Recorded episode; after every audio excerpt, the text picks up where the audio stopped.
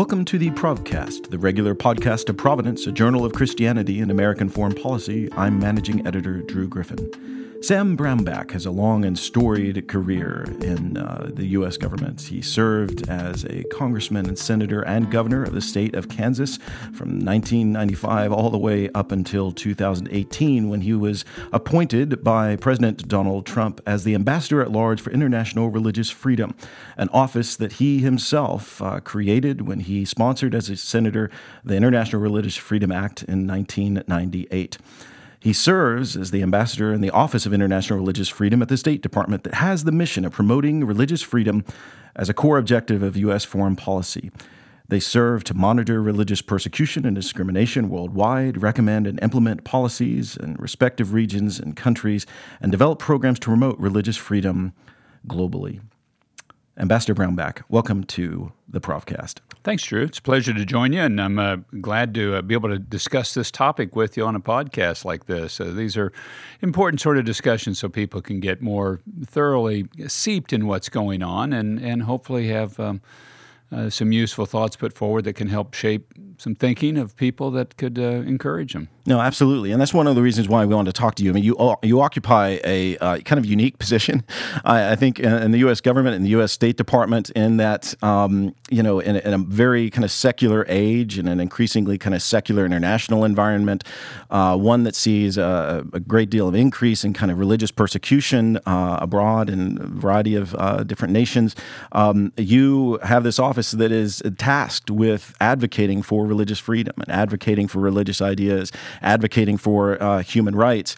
And um, I, I, want you to talk a little bit about kind of uh, before we kind of get, jump into our main conversation, um, the importance uh, that you see of, of religion in the public square and the importance that you see for religious freedom uh, internationally, of why kind of why it's important that the United States has this unique uh, position. Well, the founders wouldn't have had it any different.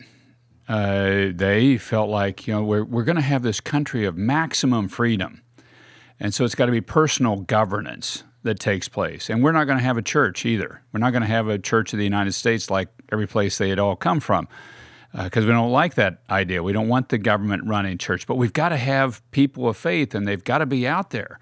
Uh, so the idea that you bring your faith into the public square was was really central to the founding of the country, and it's been central to the ongoing of the the culture of the United States and what we uh, what we project.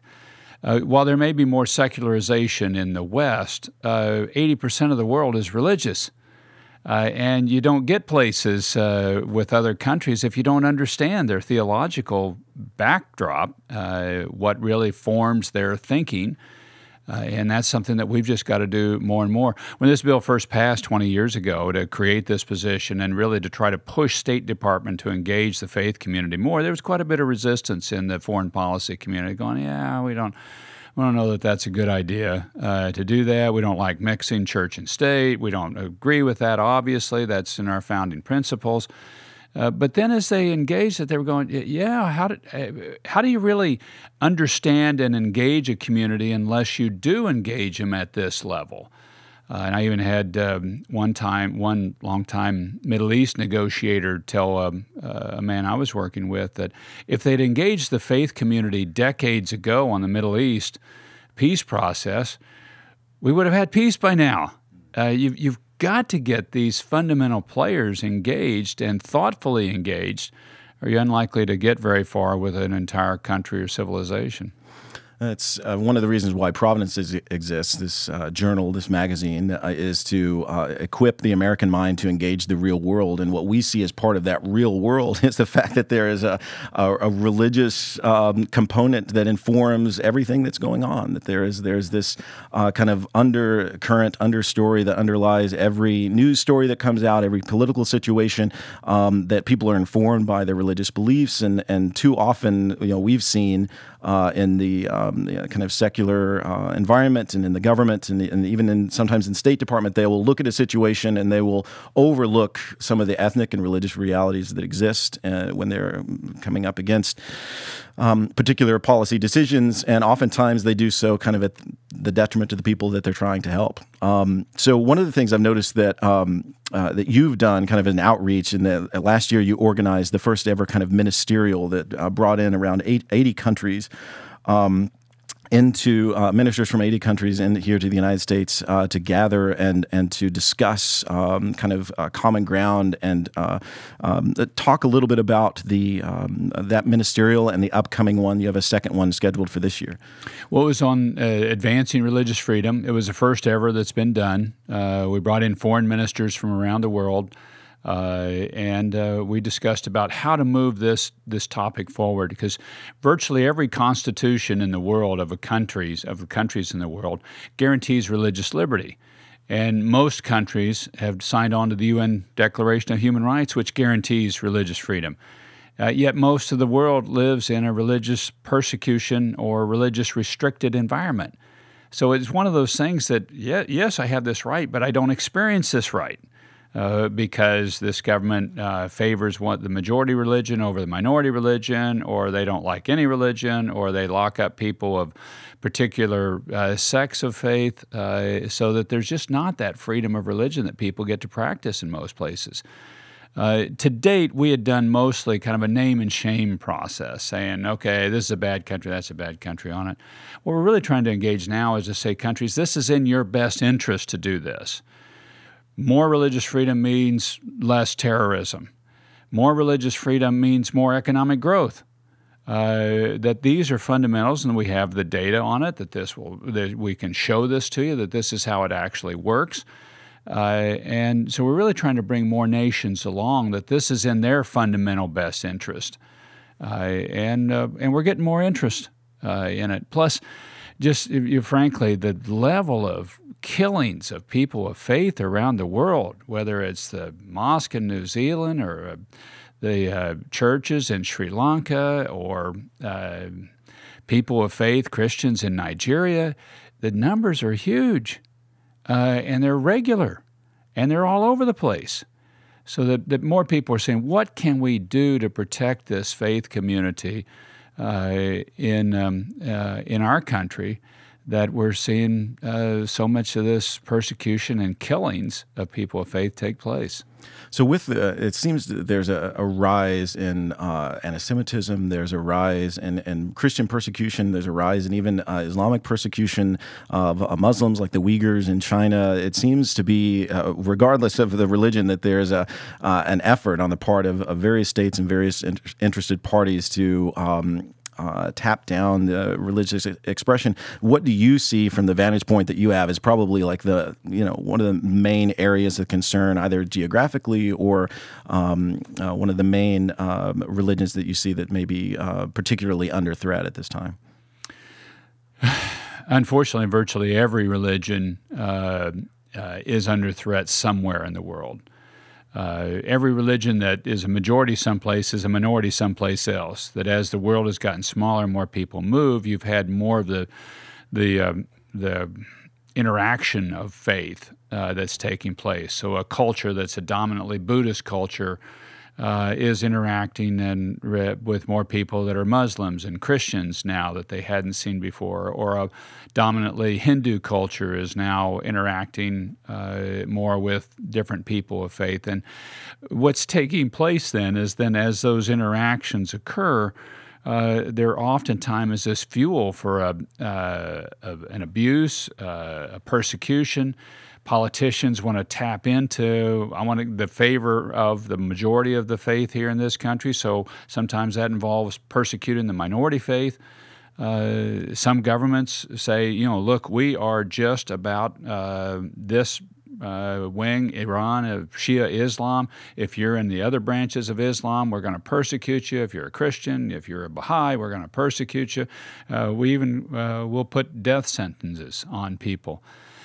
so you're just seeing this really interaction of faiths, um, uh, almost a war on religions in various places. But the government's answer to that needs to be uh, that we're going to stand up for religious freedom and we're going to protect people of faith, not pick a favored one, a winner or a loser, not persecute all of them. Just we're going to protect this right. That's the safe space for governments. It's also the one that gives you the best opportunity to have less terrorism and more economic growth.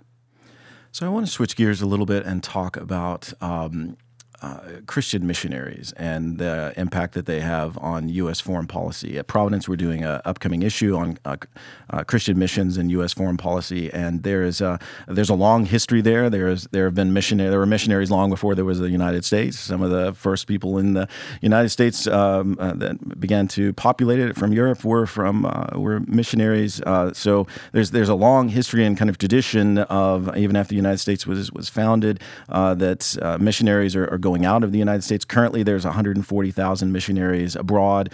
Um, about 64,000 of those, I believe, are American missionaries, and they're going to almost every country um, on on the planet. And it, it, they are put in unique positions, right? Oftentimes, they're in the very countries that you're talking about, and the very cultures that you're talking about, that are hostile to religion, that are hostile to Christianity, maybe in particular. That's where these missionaries are going. It's where they're living. It's where they're taking their families, and they have to exist in these hostile cultures, which oftentimes puts them in a very, uh, you know, precarious position. Are they open about their faith? If they're a missionary in China and their church could be bulldozed down or they could be thrown in prison, do they walk around and say openly, you know, that they are a missionary, or do they lie to the, you know, Chinese government? There's a there's a tension there that exists uh, between you know, how do you how much of what is Caesar's do you render under Caesar, and you know how much do you kind of render under God? And I want to, as you're a Christian, you're explicitly and, and, kind of proudly. Um, a Christian. It's part your faith is a public kind of part of your life, and um, so I'm, I'm, interested, kind of in your perspective with the office that you hold, um, to just talk a little bit about, if you can. Um, how missionaries maybe could best uh, balance uh, the interests of, or how does the U.S. rather, you know, how does the U.S. balance uh, Amer- an American's right to religious freedom uh, to engage in foreign missions uh, with the you know physical and political hazard that they may entail. You know, I I don't know that I can uh, offer good counsel on that because each situation is so different and dynamic uh, itself, and it, it'll depend on whatever various situation is what we believe as a government in this position is that people have the right to practice their faith or practice no faith at all.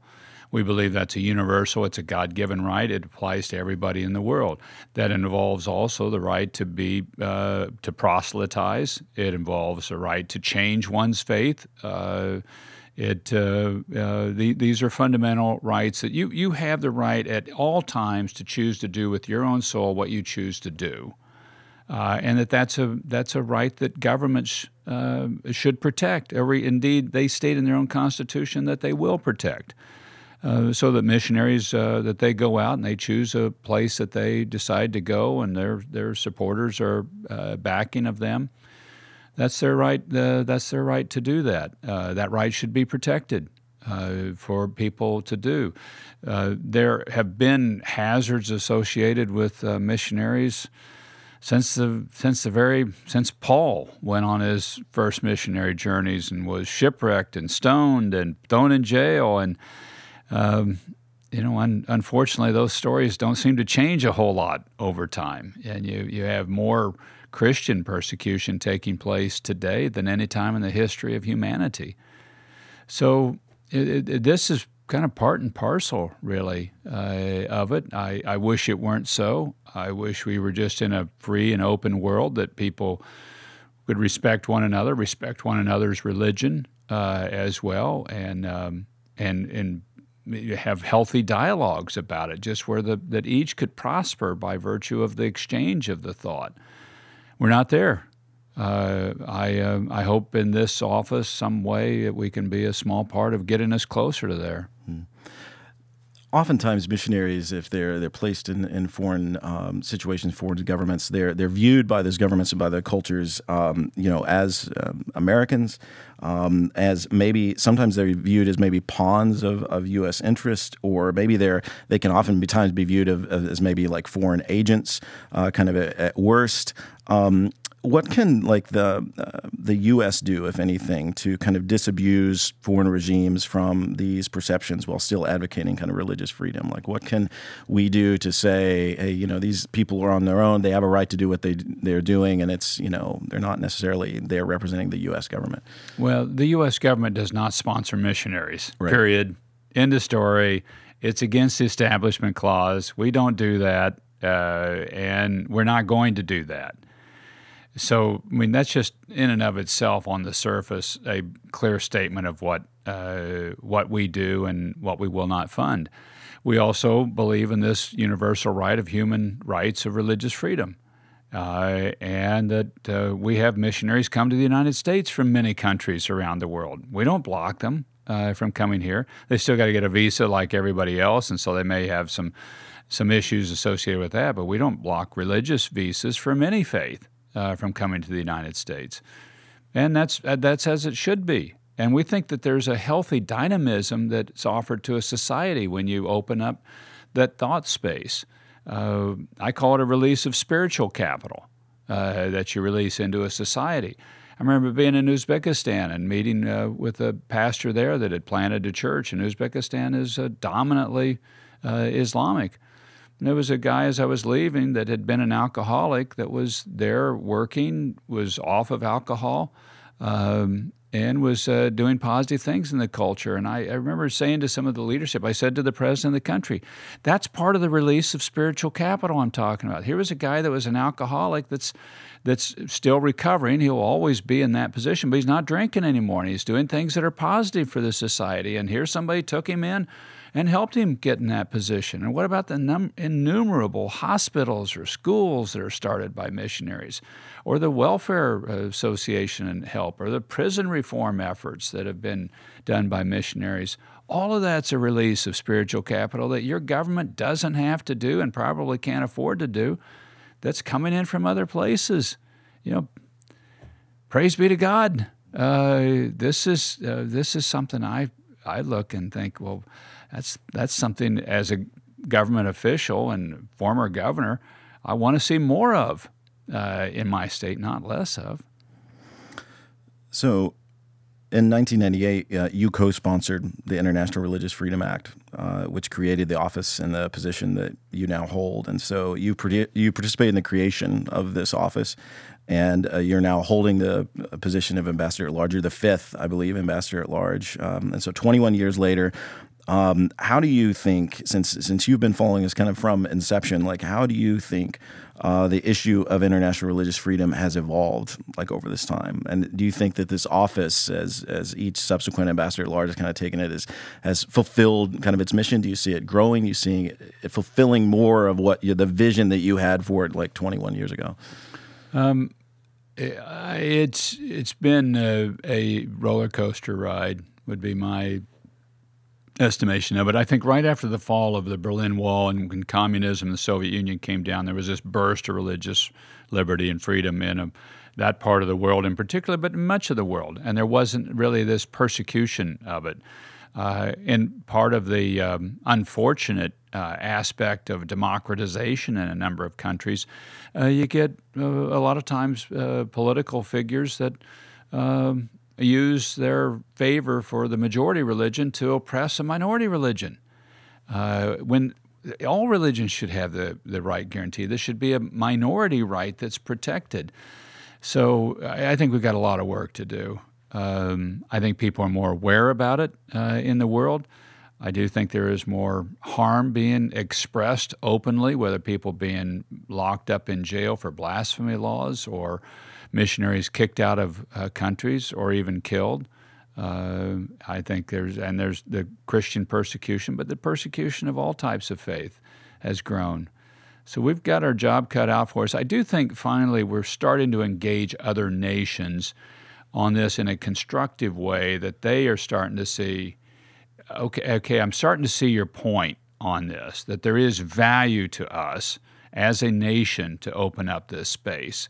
And it's, it's my hope that that can cause really those gates of religious liberty to fly open around the world. What are some of the measures that, that you uh, either see uh, that you see are being taken or that you would advocate should be taken to kind of add some some teeth to uh, uh some of these goals, right? Oftentimes, there's, if there's a criticism, uh, and you kind of um, pointed to it earlier in the interview yourself of this uh, kind of calling out what nations are doing as bad or labeling labeling them as countries of particular concern or different kind of the terminology that is used, but and yet the you know persecution remains or it increases or it gets worse. Uh, you know, what steps can the United States do in a, in a you know maybe a practical way to maybe instead of just naming and claiming it, like put some teeth to it and and and see some some pressure kind of leverage to to see this persecution cease? We can put sanctions uh, with countries of particular concern. Uh, we can put visa restrictions on individuals that do practice religious persecution as government officials. Uh, those things are starting to happen. Uh, we can call it out more. We can put carrots with it as well, provide development aid and assistance to religious minorities so that we actually target the religious minorities that are being persecuted, like what uh, has happened in northern Iraq, where the Christians and the Yazidis were kicked out and run out by ISIS. Uh, but we've put development aid into that to see that those communities can move back. Uh, whereas before we'd just mostly say, well, I guess the answer is for you to immigrate to Europe or the United States. Um, I, so th- those things are starting to happen. Those th- those issues are starting to move forward as we try to get both both carrots and sticks. Because uh, to me, you got to use both of it. They're, at the end of the day, a country has to see this as in their best interest. It's one of the things I look at in China today, where they had been a, a kind of back and forth a little bit, but a more open religious society up until uh, really two, three years ago. And then the Communist Party took over the regulation of religion, and they have hammered down on all faiths. They're at war with the Muslims, they're at war with the Buddhists, they're at war with the Christians, they're at war with Falun Gong. And it, but it is a war they will not win. And there are consequences to them attacking all of these faiths uh, on their own home terrain that are not good uh, for their projection around their world or for the acceptance of uh, the Chinese Communist Party ideology in other places uh, outside of China. So you bring up China, and I think it's interesting as as technology changes and as kind of um, uh, technological development uh, increases um, persecution is changing too, and and it's not so much even uh, like what we've seen in the past of bulldozing down a church or burning Bibles or jailing people. It's uh, the use of artificial intelligence, the use of uh, technical uh, means to um, segment out and, and segregate religious individuals and religious minorities from the marketplace, from the ability to travel. Like, what is the office doing? Is the office monitoring at all, like the the changing face of religious persecution uh, in in terms of how it's it's coming into the information age and coming into like the technological age. Um, what as you kind of look out into the future and look out into this post, what what do you see as kind of some of the coming threats coming down the line in that regard? And then it, what is the, your office in particular kind of doing to um, uh, elucidate those problems and also address them? It's this is my biggest concern. Uh, I it, it's I had a, somebody over from the Holocaust Museum uh, and the work that they're doing, and they they were saying, you know, in the future, the face of oppression is going to be different than in the past. Uh, instead of a lot of dead bodies, which unfortunately there's still a lot of, or a lot of people locked up in jail, it's going to be whole sections of society marginalized uh, to where they can't get an apartment, they can't keep a job, they get run out of a job, kids can't go to school, they can't buy and sell. Um, they uh, and unfortunately, you've got these systems, and the Chinese are perfecting them uh, of um, of that sort of observation, where you've got surveillance cameras all over, particularly churches and mosques, but also just the the basic marketplace. Um, and I was when I was in China, they were advertising and with some fanfare that you could get on a bus now and by artificial intelligence, the bus recognizing the camera, and the bus recognizing your face, it would hit your credit card in three seconds and you get on the bus. Uh, don't have to do anything. Uh, this is a great invention, right? You know, I just walk on the bus and I don't have to carry money around. and I don't have to put it in the machine and it goes down and this and that. But you also look at that and you go, yeah, what if they don't like you? What if you're one of the minorities that they, what if you're a Muslim and they don't want to have Muslims uh, expanding in this country? The face of religious persecution is going to be, it's going to be more subtle, it's going to be more marginalization. Uh, I think it can be one of the most uh, difficult times for people of faith that they may ever experience because of its uh, ubiquitous nature that it's going to have and, and your difficulty of you to be able to function in this society. Do you see, uh, you know, as the administration has has changed and um, uh, the president has a, a, a unique and, and, a new and kind of different way of uh, engaging uh, in the world than uh, than his predecessor. Um, do you see um, new challenges or new opportunities um, abroad as you look at the way in which the United States is perceived? Uh, do you think it's a uh, um, yeah, there are new difficulties or new challenges or new opportunities? Uh, I think it all probably goes together. This this president's a man of action uh, and in that sense can force and get more things done. Andrew Brunson was a pastor who was in prison in Turkey, and this president put sanctions on, uh, put tariffs on steel and aluminum coming in from Turkey to the United States uh, until Brunson was let uh, let go. Uh, that was a huge move. Uh, no president before has done anything like. For one individual, he tanked an entire currency, the Turkish currency till they let him go. Um, uh, so there's there's when you take that sort of strong action, then the rest of the world pays attention to what's happening. Now, you know, there can be pushback against it as well, but I, I think you've got a president that will act, uh, and that forces things and moves it on forward.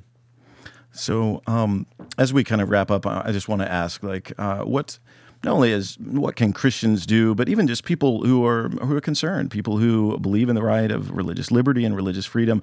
Uh, what can they do to? Uh, that's often a question that we hear uh, when you see the news reports and you see churches that are bombed and mosques that are shot up, and and you see the rise of you know re- religious persecution. Oftentimes, people here in the United States feel helpless, and they feel like you know there's just very little that that can can, can be done, uh, and it seems to be an intractable problem that never seems to go away. What can what advice would you give, or what can um, you know kind of hope that you can can you give, or you know that of what people here in the states that care about this issue can do? I'd, I'd say I'd tell people to go local and go small. Uh, the beauty about the United States is there are people here from all over the world, uh, and the, the the faith community in the United States, in particular, is globally connected to far flung places. Um, I travel around the United States, and I'm amazed at the different pockets of various communities uh, that that are uh, that are around.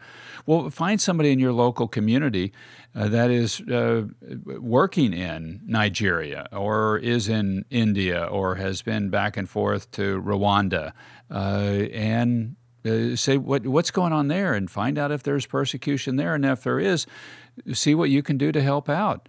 Maybe it's you can help rebuild a, a church. There's a diocese in uh, Arizona that's helping rebuild some churches and houses in northern Iraq that were destroyed by ISIS. Uh, they made a personal connection to that area. You can build a house in northern Iraq for twenty thousand um, dollars. They're raising the money there to help them rebuild. Uh, and there's plenty of situations like that in the world. Sri Lanka and the number of churches that were blown up there, and the the the health care and the needs of the individuals and their families that, that survived, um, you reach out uh, to people like that and, and find them, and they're there. Invite them to your church or your civic group to speak. Have them tell them what, what took place. Uh, how can we help? And, and just go local and go small uh, with it. You can advocate with your members of Congress because the U.S. Congress is uh, still one of the key places in the world where people seek to have their religious freedoms raised. Uh, and so they can advocate with them on a particular uh, case as well and push in the uh, uh, administration to do it. Um, and then if you feel particularly bold yourself, travel there yourself. Go and find out, or get with a delegation that's going somewhere. Organize one yourself. people can travel now and do. And I've go to many of these places, and it's it's you've got to be careful. Uh, but you, there's nothing really like getting the taste and the smell and the feel yourself on the ground and seeing what you can do there to help out. My guest today has been Ambassador at Large Sam Brownback. Uh, you can follow him on Twitter at IRF underscore ambassador. Ambassador, thank you for being here. My pleasure, Drew.